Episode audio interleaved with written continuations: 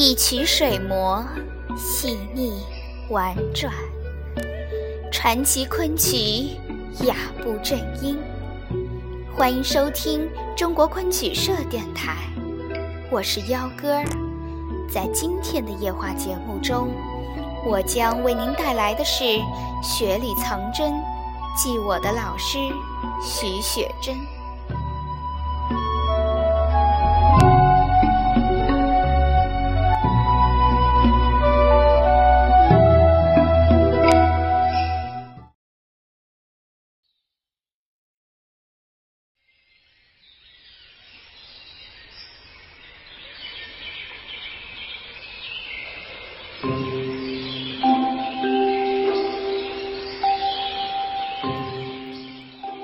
想写徐雪珍老师的念头，在我心里已经存了很久很久了。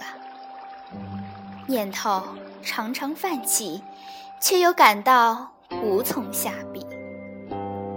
我自知，搜刮尽迄今为止我所了解和掌握的昆曲知识，也未必可以顺利地暂就此文。但我还是忍不住要写他的冲动，因为认识并受教于徐雪珍老师，可谓是我人生的一大乐事。十分有幸，两年前我终于寻觅到了在昆曲身段教学上独树一帜的徐雪珍老师，并开始了拜他为师。向他学习的旅程，最初老师亲戚他曲友介绍我的情况时，对我是很不认可的。这点我自己也十分的明白。年纪一大把的白丁一个，类似八十岁小学吹鼓手。初见徐老师的印象，我至今仍记忆犹新。徐老师个子不算高，发间夹杂着花白，虽说生得婉约，举止端庄，但朴素低调，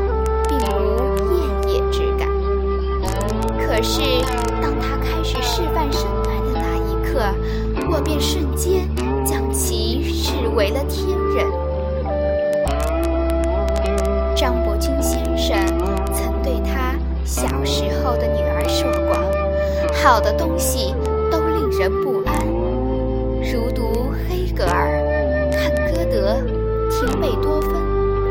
我自幼习过舞蹈和技巧，对肢体语言的优劣还是具备一定的鉴赏能力的。在此之前，我也多次因动作时的悦目而心旷神怡。从未有过面对动作的徐雪珍老师时那份内心的怦然和极度不安。老师的一招一式之所以震撼我，是因为他将他们演绎的或雍容华丽、气定神闲，或优雅温婉、飘然若仙，或妩媚妖娆、杨柳风摆，或活泼灵动、童趣盎然，似一幅精美的。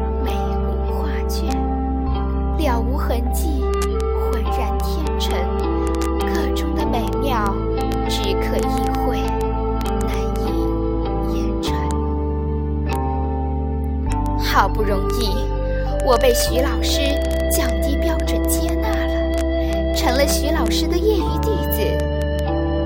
原本我以为自己好歹是个不太笨的人，有点悟性，模仿着舞台上的角儿。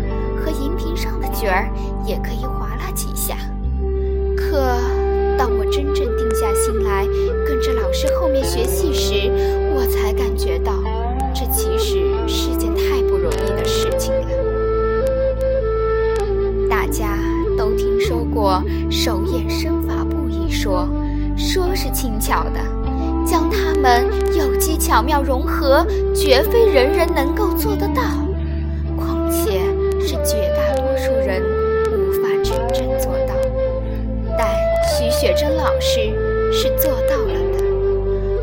上，他有一双传神的明眼，柔美的声线，流畅轻盈的步履，除了情感的表达，还必须佐以动作的准确表述，才能给予塑造舞台形象，赋予生命和灵魂。这是我在向徐老师学习的过程中所认识到的。徐老师不但自己做到了，他还将自己学习的感悟与体会融入到了教学中。昆曲是非遗，是需要传承之物，故极具程式化。一位合格的昆曲老师，最要去做的是寻找这门传统艺术中带规律性的东西。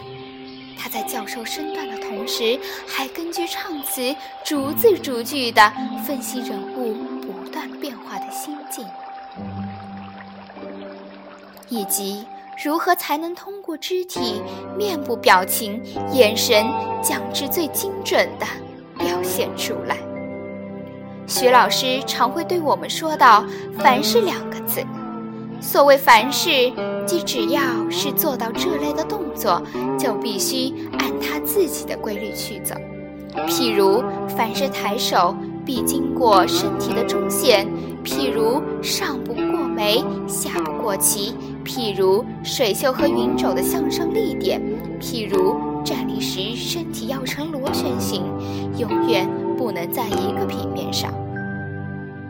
他还把辩证法运用到教学实践中，让学生们懂得戏曲身段源自生活却高于生活的道理，从而去遵循客观规律。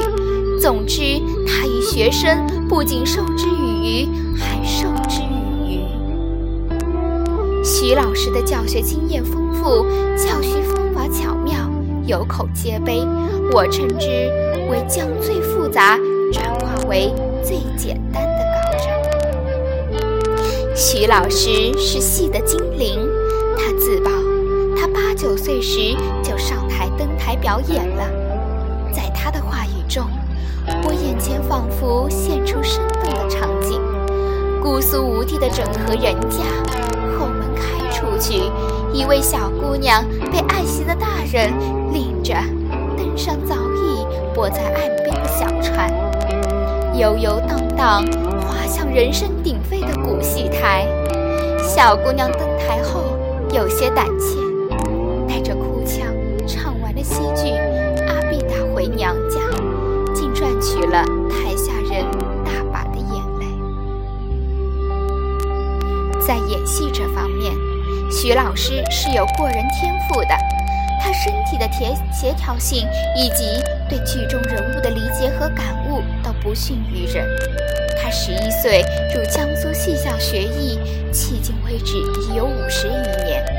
他师承姚传香、宋恒之、吴继敬等名师，学习和掌握几十出昆剧折子戏，即桂门旦、坐旦、贴旦、六旦、刺杀旦等家门。表演艺术于一身，并在掌握这些本领的基础上，将其不断加工打磨，以求通过自己的努力，将这门古老的艺术得以升华，从而焕发出新的生命力。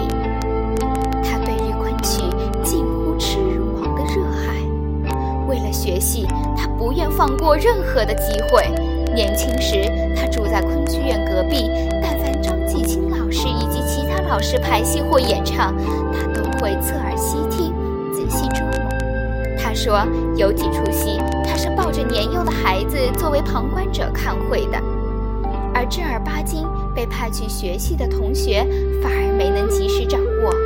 我以为，这除了他的聪慧之外，还有他的用心和专研精神。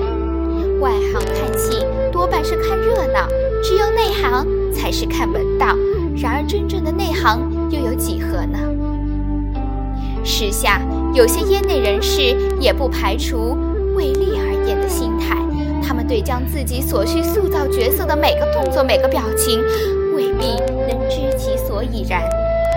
有次，我和徐老师坐在一起看《痴梦》，徐老师轻轻问我：“你晓得崔氏后的那个动作表达了什么意思吗？”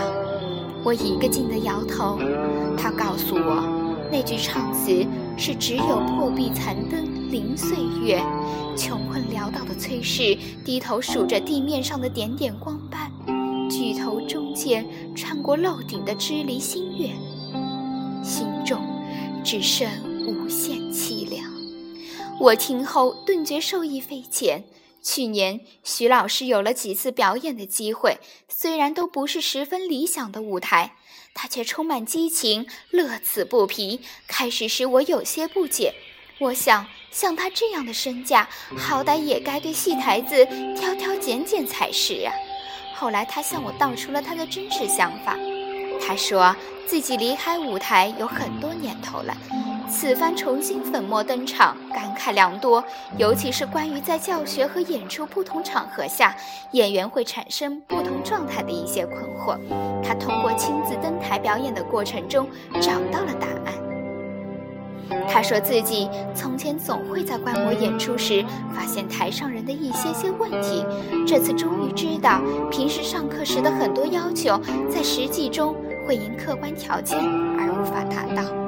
接下来，他可以针对此写一篇像样的论文。徐老师不满二十岁就开始任教，如今已桃李满天下。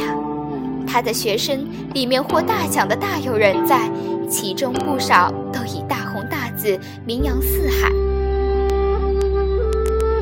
徐老师敢为人师，在昆曲大词典中，身段的部分，他是唯一的撰写人。《金华版牡丹亭》中一些身段动作也都是由他设计编排的。然而他始终恪守着教师的那份本分，甘为人梯，依然默默无闻地耕耘着。我仰慕徐老师精湛的昆曲演出，更喜欢他身上不变的本真。离开课堂的我，常把她当作邻家的姐妹。我愿意听他说表演、说戏、说生活、说心情。我们神聊，说起小时候的趣事，甚至放浪形骸的嗤笑不已。他一如既往的谦和友善，从不以师长自居。我总是暗地思忖他雪珍的名字，与他的秉性和那样贴切吻合。他就像深藏在雪里的珍宝，不厌甘露峥嵘。但谁也抹不去它自身的价值。春来雪化日，便是它绽放异彩时。愿徐雪珍老师的艺术之路长青。